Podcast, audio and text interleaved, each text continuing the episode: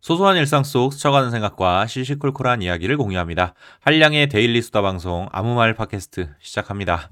안녕하세요. 반갑습니다. 한량의 아무 말 팟캐스트 진행자 한량입니다. 오늘은 자기 개발에 대한 이야기 해보겠습니다. 애청자 여러분들은 지난 연말 어떻게 보내셨나요? 저는 12월이 가장 바쁜 시기라서 일에 쫓기며 살았는데요.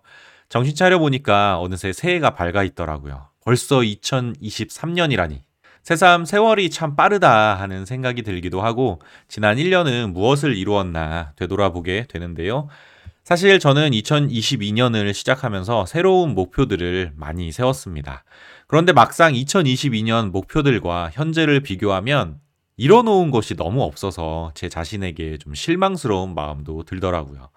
여러분은 어떠신가요? 2022년 작년을 시작하며 세웠던 목표 다들 무난하게 달성하셨습니까? 저는 많은 목표들 중에 그나마 daily 방송을 시작했다는 것에 크게 만족하고 있는데요. 매일 내 컨텐츠를 만들고 인정받는 삶에 좀 동경이 있었거든요. 2022년은 그 꿈과 관련한 활동을 본격적으로 시작할 수 있어서 참 좋았습니다. 그 외에 다른 목표들은 중간에 흐지부지 되거나 포기해버리는 경우도 많았는데요. 제 신년 계획의 대부분은 2022년에도 작심 3일로 귀결되는 경우가 많았습니다. 그래서인지 혹자는 우스갯소리로 신년 목표는 3일에 한 번씩 새로 갱신하는 것이 좋다고 하는데요. 사실 많은 사람들에게 신년 목표란 매년 세우기는 하지만 정작 달성한 경험은 거의 없는 그런 애매한 기억을 만들어내잖아요. 우리는 왜 새해가 되면 매년 힘들게 목표를 설정하면서도 연말에는 아무것도 달성하지 못한 자신을 자책하고 후회하기를 반복하는 것일까요? 누군가는 우리의 나약한 의지를 탓하기도 하고 누군가는 주위 환경이 날 도와주지 않는다고 변명하기도 하는데요. 어떤 사람은 그 이유에 대해서 흥미로운 이야기를 전합니다. 우리가 목표 자체에만 너무 집착하기 때문에 목표 달성이 어려운 것이라고 이야기하는 건데요. 목표에 집착하면 집착할수록 우리는 목표 설정이라는 활동에 치중하게 됩니다. 그래서 우리는 목표를 무엇으로 설정해야 하는가 라는 질문에 올바른 답을 찾기 위해 많은 시간과 에너지를 쏟아붓죠. 하지만 목표 설정과 관련해서 우리가 한 가지 간과하는 것이 있습니다. 목표 설정이 곧 목표 달성이 아니라는 겁니다. 우리가 설정한 목표는 우리가 나아갈 방향은 제시할 수 있지만 그 목표 자체가 목표 달성의 방법을 제시하지는 못하는 겁니다. 목표를 중요시하다 보니까 정작 중요한 목표 달성의 방법을 찾고 실천하는 노력은 좀 소홀히 하는 경향이 있는 건데요. 그래서 오늘은 신년을 맞이해서 목표와 관련한 이야기를 해보려고 합니다. 오늘의 주제는 목표가 갖는 세 가지 덫입니다. 목표 설정이 갖는 첫 번째 덫은 긍정적인 환상의 덫입니다. 긍정적인 환상의 덫은 목표 달성을 향한 우리의 실천과 노력을 정체시킵니다. 우리는 한번 목표를 설정하면 그 목표 달성을 위해 목표 지향적으로 사고하고 행동하게 되는데요. 그런 노력들이 과해지면 목표 자체에 대한 집착과 과잉 투자로 이어집니다. 그리고 머릿속은 목표 달성에 대한 과도한 상상들로 넘쳐나는데요. 예를 들어 목표 달성의 순간 느껴지는 흥분감이나 타인의 시선, 평가, 성취감, 쾌감, 안도감 등에 미리 사로잡히게 되는 겁니다. 그리고 이런 현상을 우리는 긍정적인 환상이라고 부릅니다. 긍정적인 환상은 우리가 욕망하는 미래에 대해 정신적으로 그려보고 탐닉하고 또 긍정적인 기대감을 갖게 만드는데요. 미래에 대한 이런 긍정적인 기대감이 우리를 열심히 살게 하는 원동력이 되고 또 동기부여를 주는 역할을 하기도 합니다.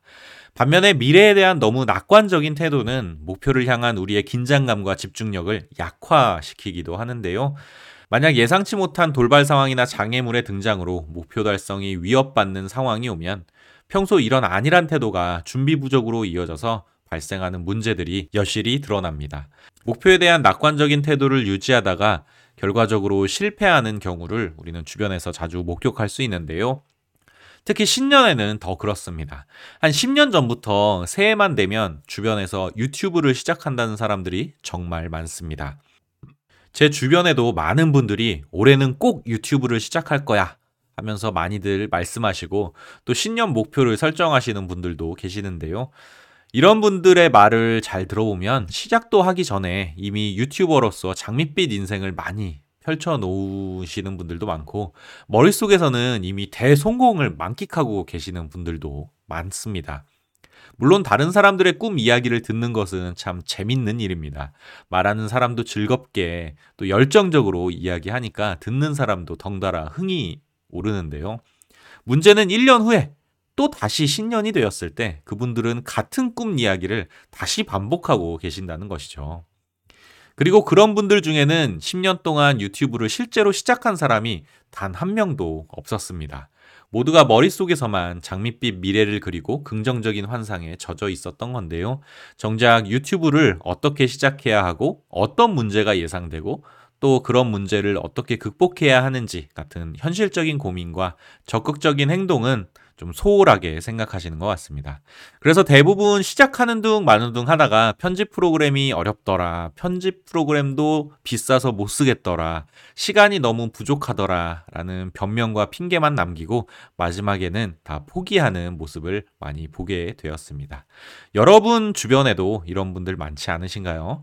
매번 자신의 꿈에 대해서 장밋빛 미래를 펼쳐놓지만 정작 현실 세계에서는 실현한 적이 없는 그런 실속 없는 사람들 말이죠. 저 자신도 그런 사람들 중에 한 명이긴 한데요. 옛 말에 꿈은 두 번 이루어져야 진짜 이루어진다고 합니다. 내 머릿속에서 한 번, 그리고 현실에서 한 번, 이렇게요. 실현이라는 한자어에 담긴 의미가 현실로 만든다는 것이잖아요.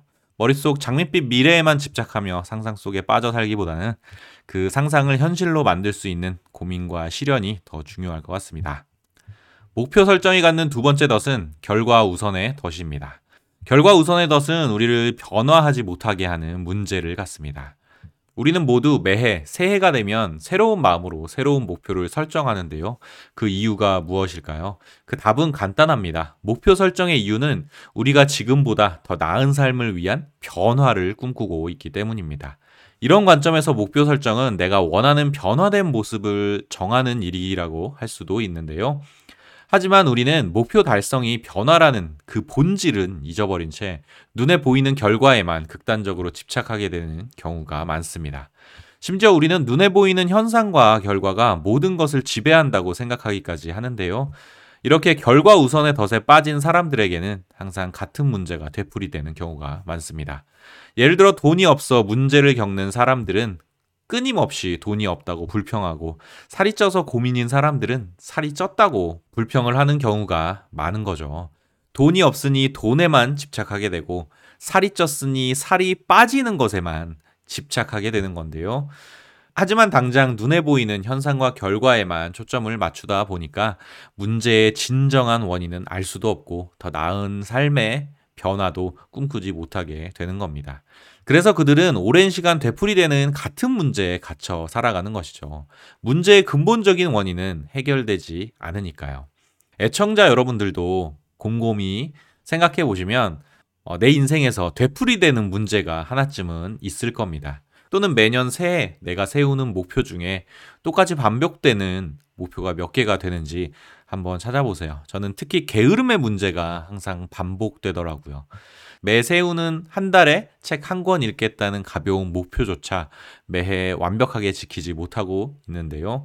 냉정하게 이야기하면 한 달에 책 한 권이라는 결과만을 신경 썼을 뿐 지난 몇 년에 걸쳐 게으름과 습관의 문제는 변화하지 않았던 겁니다.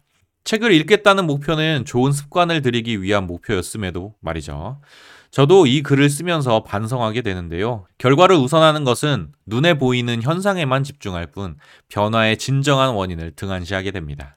사실 우리 눈에 보이는 문제와 현상들은 우리의 사고방식이나 습관, 평소 마음가짐이 원인일 수 있는데요. 예를 들어 돈이 없다고 불평하는 사람은 눈에 보이는 돈의 부족보다 무분별한 소비 습관이 문제의 원인일 수도 있고요. 살이 쪄서 불평인 사람은 눈에 보이는 살과 몸매의 문제보다 매일 정크푸드를 사먹는 식습관이 문제의 원인일 수 있습니다. 단지 현상만을 바꾼다고 우리의 삶의 문제가 사라지고 새로운 변화가 찾아오는 것은 아닌데요. 문제의 진정한 원인을 찾아야 변화가 시작됩니다.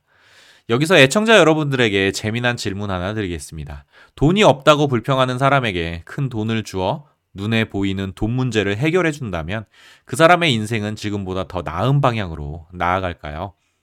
여러분은 어떠신가요? 어우, 돈 걱정이 없어진다니 얼마나 행복한가. 상상만 해도 즐거운 생각이 드시는 분들도 계실 텐데요.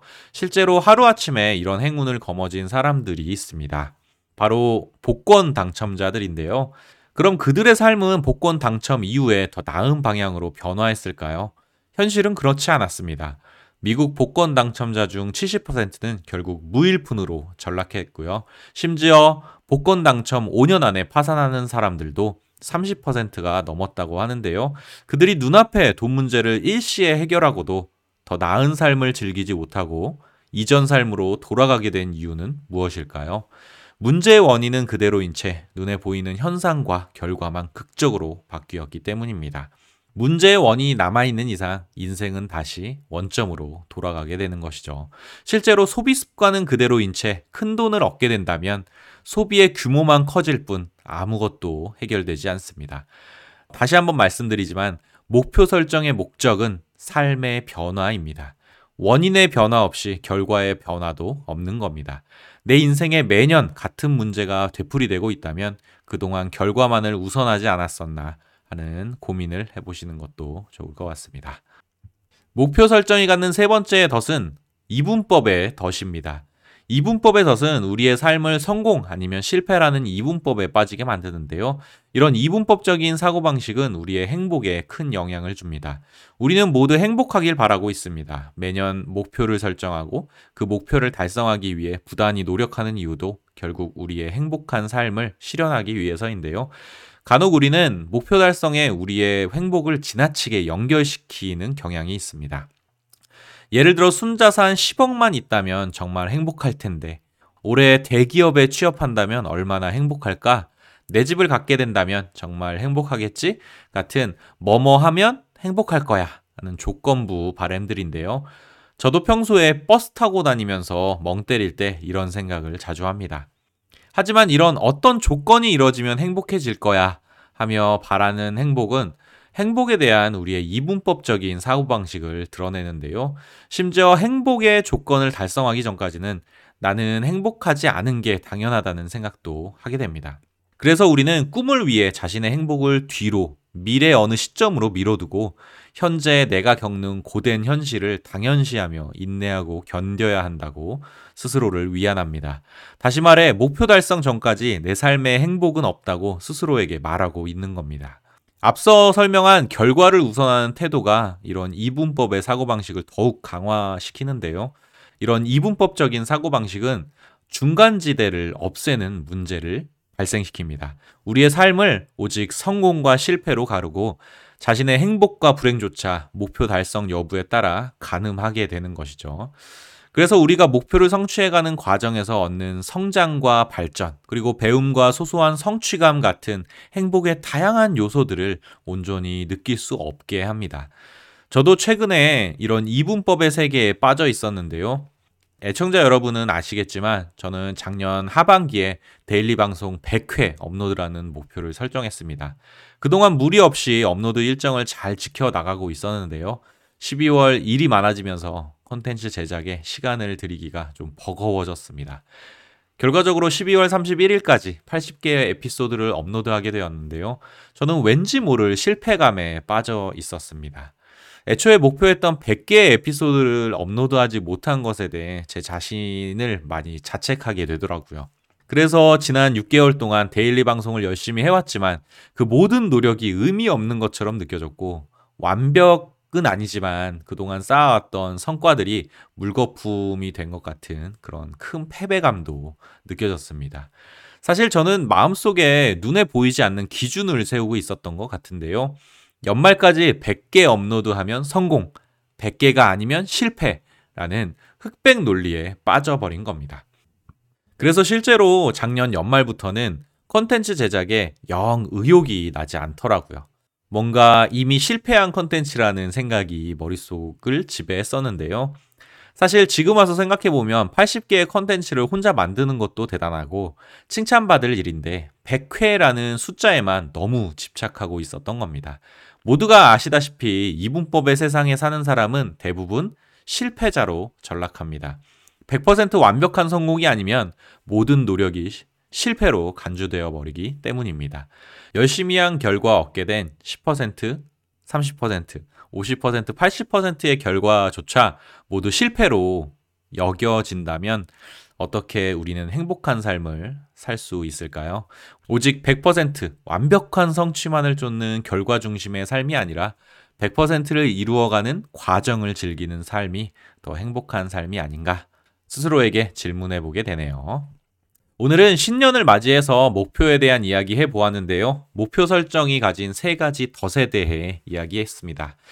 다시 정리하자면 이렇습니다. 첫 번째는 긍정 환상의 덫이고요. 두 번째는 결과 우선의 덫, 그리고 마지막은 이분법의 덫이었는데요.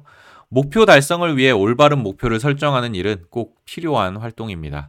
목표는 우리 인생이 나아갈 분명한 방향을 제시해 주기 때문입니다. 하지만 목표 설정이 목표 달성을 보장해 주지는 않습니다.